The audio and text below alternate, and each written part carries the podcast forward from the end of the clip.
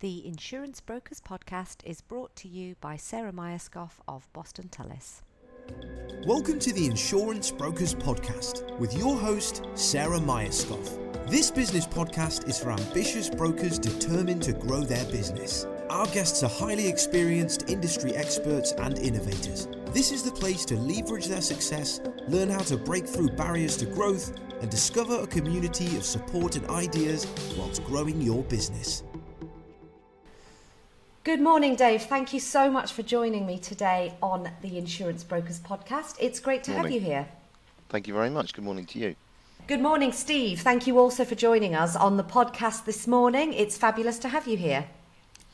Thanks, it's lovely to be here.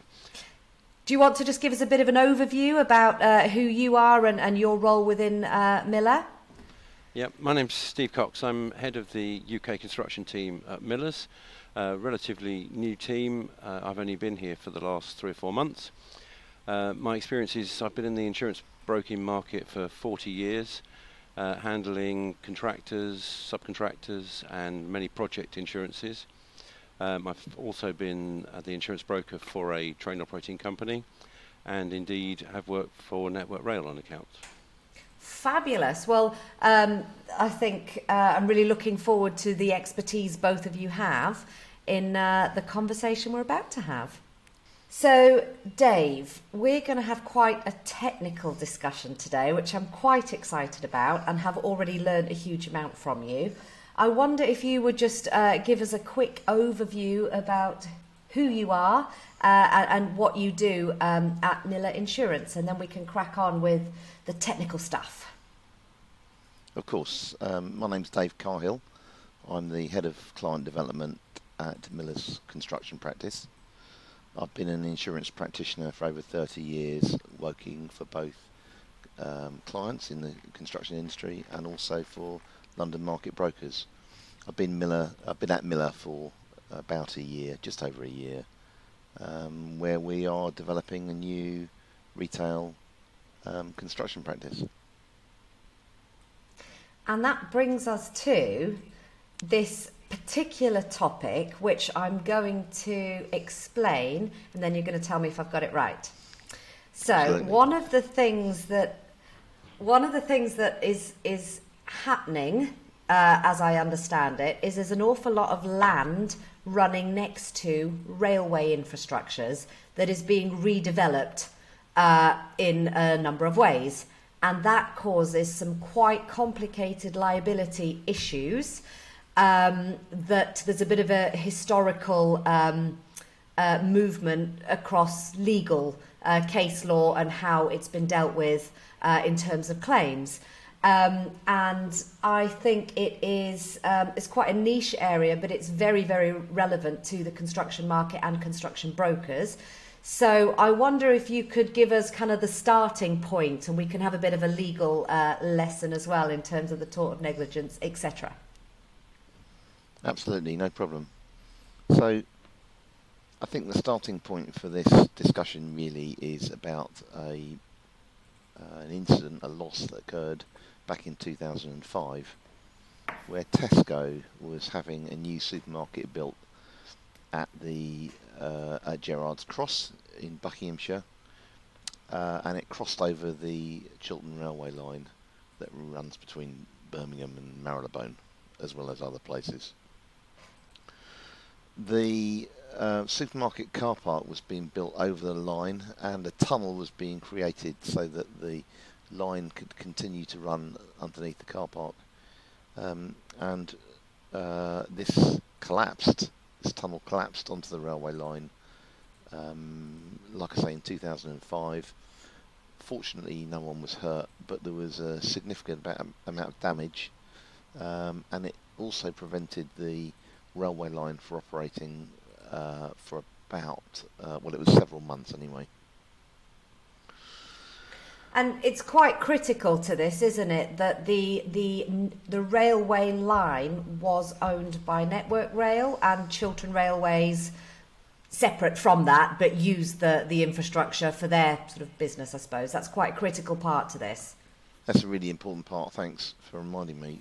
So, Network Rail owned the rail infrastructure, uh, but Chiltern Railways was the train operating company, and they have the right to use the infrastructure under a track access agreement.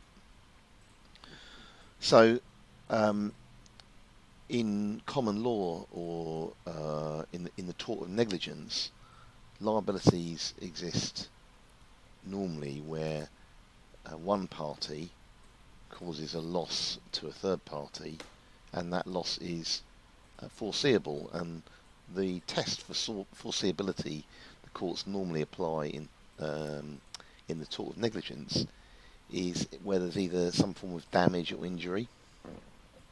Now, in this case, the damage had occurred to Network Rail's property, but Chiltern Railways had suffered a significant loss of use or business inter- interruption to their business, uh, although none of their property, none of their rolling stock, for example, had been damaged in the loss. Now, Chiltern Railways were um, wise enough to foresee this potential situation, and in advance of the loss, they had requested uh, that Tesco provide an indemnity agreement whereby Tesco would be liable for any losses caused to Chiltern Railways arising out of the building project. So Chiltern Railway brought a claim under this indemnity agreement against um, Tesco, and Tesco um, accepted that they were liable under the agreement and sought to recover the claim, the damages that they were obliged to make under the agreement. They sought to recover them from their public liability insurers the public liability insurance policy that they had taken out included a contractual liability provision, and it was Tesco's argument that, albeit this was not a tortious liability, uh, solely a contractual liability, they argued that the insurer was bound to uh, reimburse them by virtue of this contractual liability extension. The insurer felt differently, and the matter went to court, and it was eventually decided on appeal that the insurer was not liable under the contractual liability extension, and that that particular policy provision only provided for contractual liabilities that were also um, coexistent in tort. So if there was a tortious or a, a liability in negligence or in common law for injury or damage, the contractual liability extension also indemnified for that, but only where there was this uh, coextensive liability in both tort and in contract. So that claim was declined by the insurers and it set some waves out across the insurance market uh, particularly in the construction industry um, and the property development industry, where these liabilities, you know, frequently exist. If we fast forward to the current day, you mentioned quite rightly earlier that there is a lot of property development going on adjacent to um, transport infrastructure, particularly for Transport for London, uh, where they've made a lot of their um, property sites available for residential development. Um, but it's standard practice as well for Network Rail, where you operate or you're intending to carry out construction activities close to railway infrastructure. They insist that you provide a, an indemnity under what's called an asset protection agreement.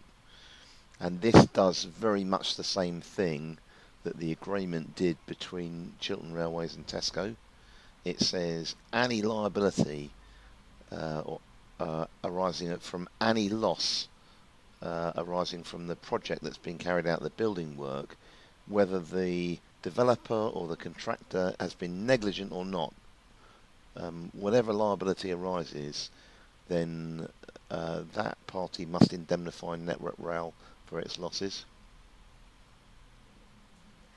And what we're really talking about here is if you are unaware of this type of um, sort of legal uh, uh, development for these type of projects, um, and you are the uh, development party, you're liable and you really want to be able to claim that back from your insurers, and you won't be able to unless you are aware of this and have put the relevant uh, insurance product in place, which does now exist as a result Yes. of these these cases. Absolutely. Some of the liabilities that arise out of these agreements will be covered by normal third-party liability insurance. So, if uh, something collapses onto the line, or if there is a some type of physical damage loss.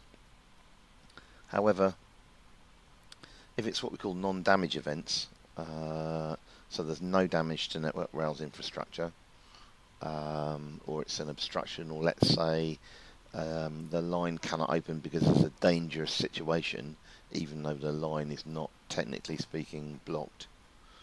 Then in those situations, uh, in order to be indemnified, you'd need to take out a different type of insurance, what we call contractual financial loss insurance, which has quite a limited marketplace. So your point is absolutely valid.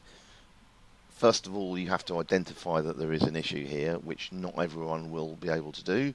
And secondly, uh, you need to know that there is a specific product which is able to remedy that. I think that's really helpful. So, Dave, can I just sum up what I think you've told me? Um, just because I think it's a really interesting topic, but it's also um, it brings in quite a lot of legal stuff. Uh, and I think it's really important for those people working in these uh, uh, on these projects, either client or, or brokers, that they that they that this is you know forefront of the mind when they're looking at these risks. So I think what you've told me is uh, the way that you long time ago indemnify one of these type of losses where there is a project development next to a railway and there is some form of damage is traditionally been common law and we're looking at the tort of negligence. There's some limitations there because of uh, foreseeability and causation and generally common law doesn't uh, indemnify against pure economic loss. It is uh, where there is damage or industry uh, sorry injury so um, the way that that kind of developed was to bring the indemnity into a contract, whereby you're saying you have a contractual obligation to cover me for any losses that occur here. Uh, and the major case that happened there was this Tesco's Chiltern Railway. And, the, and the, the pivotal point here was that the damage was sustained by Network Rail, and the business interruption or the pure economic lis- loss was su- sustained by Chiltern Railway. And the courts found for the insurers and said you cannot, you, you're not liable to pay for this claim, which essentially meant that. Um, uh, uh, essentially meant, I suppose, that Tesco's had to pay out um, out of their own back pocket uh, because you cannot. Um, these type of third-party uh, uh, liability insurers only cover you where it extends from the tort of negligence, and in this case, that didn't happen. So what I'm thinking is, uh, these type of risks are really um, bespoke, I suppose, is the, the way you would look at it. Because I imagine if you're building a bridge over a, a railway, or if you're just developing something that I don't know, maybe is built on sand. I don't know. There's there's lots of different risks. So how do you, as the broker, um, sort of go about problem finding and uh, risk assessing to be able to provide provide the information that the underwriter needs to make sure that this is watertight for that particular client? What sort of areas do you look at? What's what's really important? Um, yeah, well, the first place obviously we start is with the, the contract and the asset protection agreement that's in place between Network Rail and the uh, site that we're working for. We'd look into that, uh, check out the requirements of it.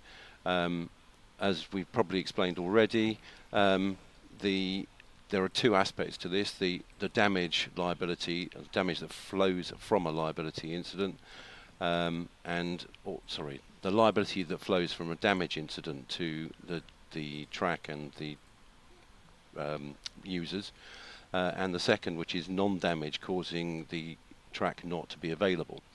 Um, the the damage aspect is covered by the standard third-party liability covers, and the non-damage part is what's uh, protected by the contractual financial loss policies that are now available in the market.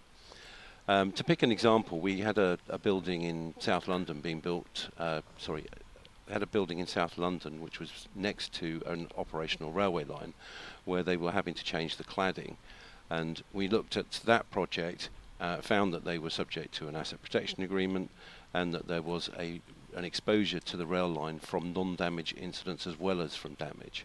Uh, with the scaffolding that was going up around the outside of the building being particularly um, onerous in respect of a potential non-damage accident uh, affecting the railway line. If that scaffolding had become unsafe in any way, the trains wouldn't have been able to operate.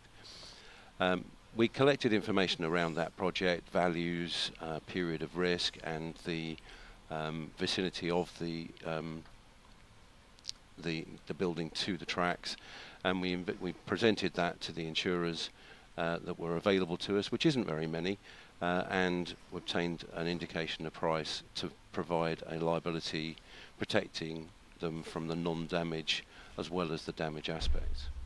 Is um, you've just touched on that that this this contractual liability insurance is quite a niche product, and as I understand it, there's not a huge amount of capacity out there. Is that right?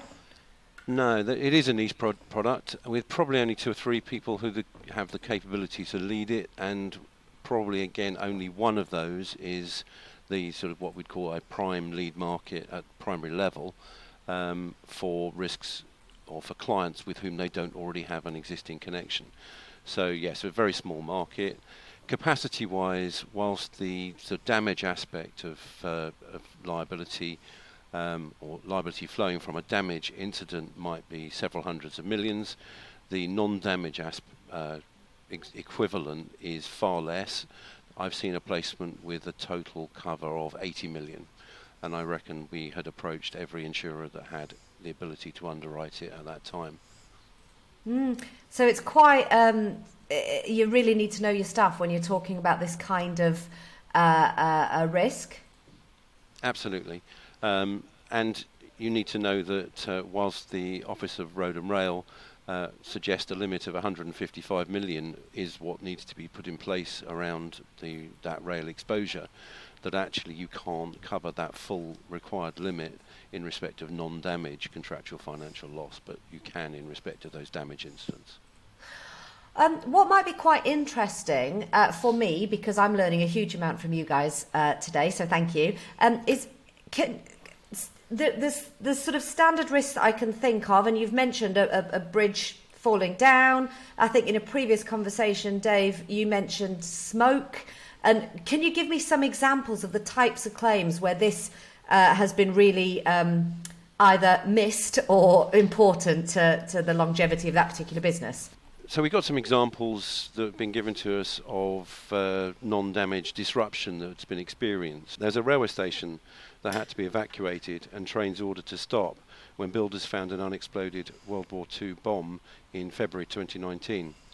Uh, trains have been delayed and cancelled after an exclusion zone was extended around Ayr Station again due to an unsafe hotel in August of 2018.